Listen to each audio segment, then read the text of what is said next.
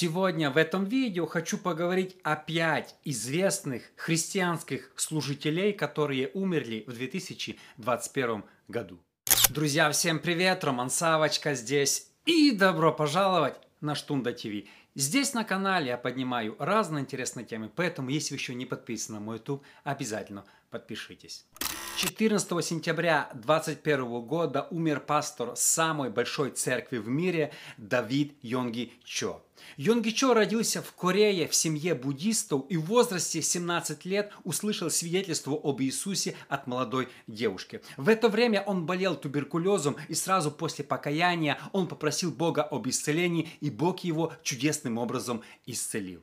Через некоторое время Йонгичо вместе со своей будущей тещей открыл новую церковь, которая получила название Йоидо Full Gospel Church. Внедряя новые принципы, такие как ночные молитвы, неистовые евангелизация, а также домашние группы, церковь начала моментально расти. В 2007 году Йоидо Full Gospel Church уже насчитывала более 830 тысяч членов, что делает ее самой большой церковью в истории христианства.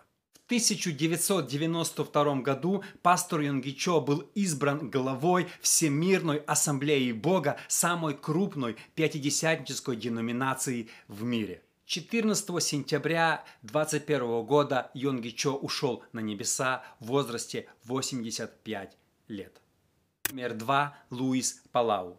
Луис Палау родился в Буэнос-Айресе в Аргентине в христианской семье. Уже в возрасте 12 лет он начал проповедовать и евангелизировать других.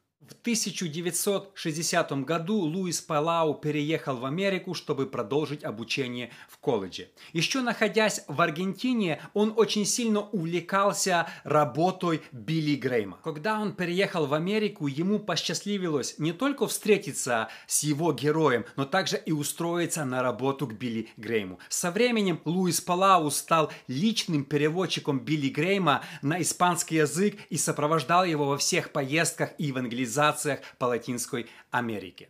Через несколько лет после интенсивного служения Билли Грейм пожертвовал Луису Палау 100 тысяч долларов, чтобы тот начал свое собственное служение. После этого Луис Палау начал ездить по Америке, а также по всему миру, проводя большие крусейды. В 2015 году его служение в Нью-Йорке посетило 60 тысяч человек, а через некоторое время в Портленде он собрал толпу в 80 тысяч человек. Из-за того, что Луис Палау был лучшим другом Билли Грейма, а также крупным евангелистом, многие ассоциировали его как преемника Билли Грейма. Луис Палау также работал с многими политиками, мэрами городов и даже президентами. В 2005 году он вместе с президентом Соединенных Штатов Джорджем Бушем посетил Китай, где провел несколько еволюционных крусейдов, которые посетили высшие чины Китая.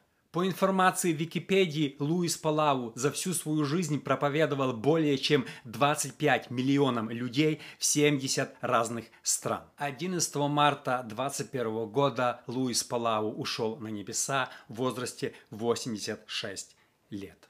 Номер три. Пастор Фредерик Кейси Прайс. Кейси Прайс родился в семье свидетелей Иеговы и с самого детства был ревнителем данного культа. В молодости он встретил свою будущую жену Бетти, которая привела его в христианскую церковь. В 1970 году Фредерик получил крещение Святым Духом, и в его жизни наступил переломный момент. Кто-то в это время подарил ему книги Кеннета Хейгена, и изучая это учение, он решил присоединиться к движению Слову веры. В это время он услышал призыв от Бога начать новую церковь в районе Лос-Анджелеса. Проповедуя божественное исцеление, процветание и успех, церковь за короткое время выросла до 28 тысяч и стала одной из самых крупных в Соединенных Штатах. В 1981 году пастор Фредерик Прайс построил новое церковное здание, которое называлось Фейс Дом и вмещало более 10 тысяч человек. На то время это было самое крупное купольное здание в Соединенных Штатах. 12 февраля 2021 года в возрасте 89 лет Фредерик Кейси Прайс ушел на небеса. Номер 4. Ти Джошуа.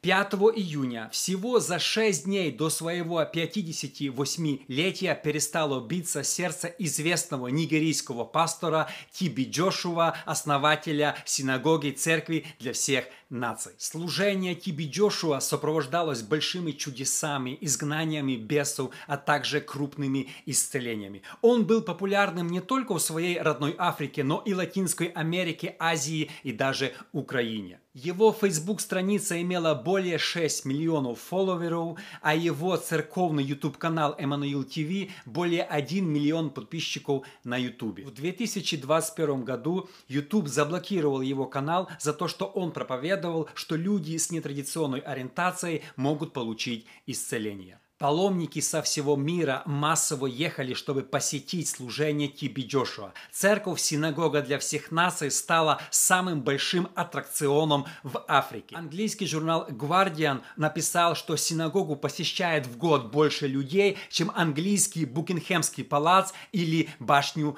Лондона. По статистике Нигерию посещают в год около 2 миллионов туристов, миллион двести из которых ехали, чтобы увидеть служение Тиби Джошуа. Говорят, что из-за популярности служения Тиби Джошуа в Лаос, столицу Нигерии, было открыто множество авиарейсов с других африканских стран.